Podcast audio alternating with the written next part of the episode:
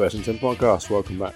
We are here. I say we. I am here, Ross. Um, it's uh, a solo show this week as Dave is currently feeling very unwell, um, and I am here on my own to do a solo show. My first one, First and Ten. Um, I do apologise right now for any noise you hear in the background. I've currently got builders in my house um, destroying my downstairs, so um, any background noise you hear is down to them and not me. If you hear singing, banging, drilling, uh, all that sort of stuff. It's all from them. I do apologise and we'll get through the best we can, but let's get into the games. Let's go back to last Thursday where ugly, ugly scenes marred a uh, Steelers win. Steelers win, uh, Browns win, sorry, 21 to 7 over the Steelers. Um, Mason Rudolph is not the future, and Mason Rudolph almost had no future uh, thanks to Myles Garrett trying to um, collapse his head with his own helmet. Um, disgusting scenes, really. I think Garrett deserves at least a full suspension for the next season as well for what he's done. Uh, he's going. To, he went to New York to plead his case uh, in person, which is a first, I think. Um, he's obviously a very a sensitive guy off the field, likes to write poetry and that sort of stuff. But I mean, you can't hit a man with his own helmet. That's not on. That's um, a bit a bit disgusting. Um, performance wise, Mason Rudolph wasn't very good. Um, the Steelers weren't very good. They lost Juju Smith Schuster to uh, concussion, Diontae Johnson to concussion, and they also lost uh, James Conner to another injury. Um, their season's fallen apart around them, and if they can finish anywhere near 500, I think it'll be a successful season, really. Holding the Browns to 21 points is all credit to that defense because there is nothing on offense currently. Uh, let's move on to Sunday's games. Uh, the Cowboys beat the Lions 35 to 27, and um, Dak Prescott he won't win the MVP because the two guys that are ahead of him playing out their skin. But he is having a phenomenal season, and if the Cowboys don't pay him what he wants, then they could have a very upset man on his hands because he is their team. They, their team used to be led by Zeke Elliott, not anymore. It's his Dak's team now. 444 yards, three touchdowns, and just shrugging off sackers like they were nothing. Um, the Lions, to their credit, hung around. Uh, Bo Scarborough with 14 carries for 55 yards and a touchdown, just picked up off the street that week. Uh, their running back uh, struggles continue. Uh, Michael Gallup, though, for the Cowboys again, looks like a number one receiver. Nine catches, 150 yards, and no touchdowns, but an incredible performance. Uh, the Colts see off the Nick Foles led Jags. Foles started early for a touchdown, um, only for a pick, and then he became Nick Foles. He threw another late garbage time touchdown, but he isn't the man, I don't think, and they've paid a lot of money to a man that isn't the man to see them in the future. Um, Jacoby Brissett did enough in his return, but really Jonathan Williams took over from uh, Marlon Mack after running out of a hand injury and just ran the ball down their throats. 116 yards on 13 carries. Uh, DJ Chark for the Jags, eight receptions, 104 yards and two touchdowns. He continues his, his breakout season, and I think he more than anyone on that Jags team deserves better quarterback play. And I mean, it's it's. Minshew's the better guy there right now, and going forward. So anyway, they'll carry on. Um, Jags fall to four and six. Cowboys move to six and uh, Cowboys Colts move to six and four. Sorry, and uh, leading uh, that race for the uh, well, it's between them and the Texans, isn't it? For that uh, that playoff place in the South, I can't see more than one coming out of there. Uh, the Bills continue their winning streak. I mean, they're seven and three. And nobody saw this coming really before the season started. I like the Bills heading into the year, but I didn't see seven and three. Uh, they beat the Dolphins uh, 37 to 20. Fitzpatrick looked good for the Dolphins again. He just put some yards. He's, he's, a good, solid quarterback, and he'll get himself another job next year with teams looking for this kind of uh, one year starter. Fitz, Fitz will still be in the league, but John Brown did the damage for the Buffalo Bills. Nine receptions, 137 yards, and two touchdowns. The Bills are keeping that pressure on the Patriots. I don't think they're going to win the uh, that division, but I mean they could. If the Patriots stumble, the Bills are right there, and they just keep grinding out these wins. Uh, the Vikings came from 20 to nothing down to win 27 23, scored on four consecutive drives in the second half. Um, yeah, Broncos again let one slip away. That's what they do this season. But Kirk Cousins, 29 to 35 for 320 and three touchdowns. That's pretty impressive for him. Stefon Diggs um, went uh, catchless in the first half before exploding for five for 121 and a touchdown in the second half. It's uh, it was a weird game for the Vikings, but one they'll take uh, the W in. Uh, the Saints moved eight and two after. Well, I mean they beat the Bucks, but the Bucks kind of beat themselves again. More interceptions for Jameis. Uh, he threw two touchdowns. Uh, he also threw 51 passes. Um, a fair few of those went to the Saints. He his time is over, I think, in Tampa Bay. They've given him the fifth year option, and he's not done enough to get another extension from me. Um, Drew Brees is not looking like Drew Brees. He threw three touchdowns, but there doesn't seem to be that same arm strength there maybe anymore. Uh, but the Saints moved to eight and two, and they kind of lead the way. Um, that that bye is pretty much theirs in the uh, in the NFC because they're not getting caught in that conference, so uh, in a division. And it helps when you've got Michael Thomas, who has already got 96 catches this season. It's week 11. He's got 96 catches, another eight this week for 114 and a touchdown. The man is an absolute beast, and if you don't think he's the best receiver in the league, then you're well, you're just wrong, flat out wrong. The Jets won a game. They moved to three and seven. Well, I mean, they beat the Redskins, so let's not get too ahead of ourselves here. But they put 34 points up on them. That's what you need to do. Sam Darnold looked better. 300 yards, four touchdowns. Le'Veon Bell got in the end zone. It's nice to see. It doesn't happen very often anymore. Uh, Ryan Griffin again with another touchdown and 100 yards receiving. Um, yeah, I mean the Redskins are dreadful. They'd gone 16 full quarters before finally scoring a touchdown in garbage time. They had another one. Haskins looked all right. Um, but yeah, he's got nothing to work with there. So full team uh, blow up this season and a chance at the number one pick. Uh, if the Bengals can somehow scrape a win, the Redskins will be right there alongside them. Uh, the Falcons beat the Panthers 29 to 3. Kyle Allen imploded in this one through four interceptions. And I mean, he had a chance to make this job his own because Cam's future in Carolina is patchy at best, I think, currently. And Kyle Allen is the man in, in, in position to take that job, but four picks against the Falcons team. I mean, they've been an, improving defense last two weeks, certainly, but yeah, it's um, not the best performance. Christian McCaffrey just continues to rumble on 70 yards on the ground, 121 through the air. The man is an absolute machine. He is their entire team at this point. Um, they've won five games. They would have won nine if they hadn't had Christian McCaffrey. I think. I think that's not outrageous to say, not hyperbole. Uh, Calvin Ridley, good performance, eight catches, 143 through the air, and a touchdown. Uh, but the Falcons three and seven are they can cause a few issues for other teams. They're not going to worry the playoffs, but they can cause some issues for the other teams in that division heading into the playoffs. And they can uh, play spoiler for a few teams certainly. Uh, the Ravens do what the Ravens do. Scored forty-one points. Um, Texans only got seven in garbage time. Basically, um, Bill O'Brien was upset about a non uh, non-called pass interference call. When it was pass interference, it was about three times pass interference with was DeAndre Hopkins. But I mean, would it make that much difference to the final score? You would have had another seven points basically. It was not an impressive game. Uh, Lamar Jackson continues his MVP esque season.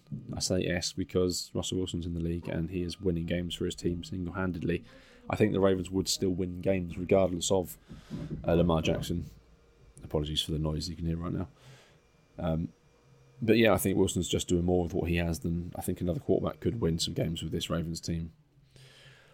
Uh, the Niners hang on and then score late again. Uh, well, the final final second touchdown of the game uh, to beat the Cardinals, but the Cardinals looked impressive in this. They hang around. They took an early lead as well. 26-36 uh, was the final score. Niners moved to nine and one now. Cards are three seven and one, but they're probably better than that record suggests. Um, if they hadn't taken so long to get going in this game, uh, in this season, sorry, they would have uh, been a much more competitive and probably level with where the Rams are at the minute. Uh, but Jimmy G balled out again, 35 completions, 424 yards and four touchdowns. Kyler Murray only had, um, oh, had 67 yards on the ground and a touchdown. Uh, Deebo Samuel was the main performer uh, wide receiver for eight catches for 135 yards. Uh, the Raiders win an ugly one against the Bengals, uh, 17 10. Uh, my main takeaway from this one is Auden Tate was stretchered off um, with his head firmly in place, so that's never a good sign. But the Raiders just keep winning. They're six and four, and if the Chiefs slip, the Raiders are right there with them to uh, nab that playoff place. Uh, the Pats overcome the Eagles in a, a fairly disappointing offensive performance from both teams. Um, 17-10 was the final score again. Uh, Patriots moved to nine and one. Eagles fall to five and five. Um, and looking shaky because the Cowboys looking good. Brady threw 216 yards, no touchdowns. Miles Sanders led the way on the ground with 38 yards and 11 carries. Uh, Zach Ertz was the Eagles' catching offense. They had uh, Alshon Jeffery out, DeSean Jackson out, Nelson Agholor can't catch a football, and Dallas Goedert wasn't as uh, dominant as he has been. So yeah, they they lose, and Seahawks play them next in a, what should be an interesting game. Sunday night football. I listened to this at work, and good God, it was depressing. Uh, 17 7 was the final score. What's happened to the Rams' offense, I do not know. They look complete shell of themselves from last season. Uh, Todd Gurley was okay, 25 carries for almost 100 yards, 97 yards. We got a touchdown. Uh, but Mitch Trubisky was the main story coming out of this. Benched with an apparent, in air quotes, hip injury. He wasn't injured before he went off. There was no mention of an injury throughout the game. And then suddenly, when he got benched, uh, there was an injury occurred. So, yeah, we'll see what happens with that one. But we could see Chase Daniels um, leading the way down the stretch. And the Bears are in prime position to take someone like a Fitzpatrick for a season just to just to get through a year and see if they can get another quarterback in a couple of years' time. Um, but the Rams, yeah, the Rams moved to six and four, and they're not dominant, but they're six and four, and they're competitive, and they may struggle to catch the Seahawks and the, the Niners, but they're in the race. And then finally, Monday Night Football, the Chiefs overcome a host of injuries, and um, well, Philip Rivers does them a lot of favours by throwing four more interceptions. Uh, yeah, four more picks for Rivers is not a uh, great performance on the back of a disappointing performance last week as well. Um, it's got nothing going really. Threw a touchdown to Keenan Allen which I mean lost me my fantasy game, but also I lost because Damien Williams got injured and um, Tyreek Hill got injured without a catch. So that's why I lost this week. Not that you care, um, but yeah, the Chiefs win again, seven or four. They're leading the way in that division, and I mean they are in prime place for another buy, but it's not. Um, they're not looking as dominant, I don't think, as last year. I mean, they're a game back on the Ravens currently, and the Pats um, lead the way in the AFC. Um, but yes, that is your roundup. There was uh, four teams on by last week. Let's get into this week's picks, shall we? It's going to be a really quick show this week. I apologise for that, but it's better to get something out than nothing. Uh, heading into week number 12, then. I can't believe we're in week 12 already. I say it every week. It's going too fast. Thursday night football. You have got the. Who have we got? We've got the Colts travelling to the Texans It's an interesting game. I quite like the look of this one. Uh, Dave's gone for the Texans, who are three and a half point underdogs at home. No, that's wrong. They're three and a half point favourites at home, uh, which is about right. I think I will go with the Texans as well. Um, Colts are good. I like the Colts. Brissett is good enough to get a job done, but I think coming off of that loss, they're going the Texans are going to want to bounce back massively with a with a big win here and really uh, establish themselves as the, the, the big team in that division.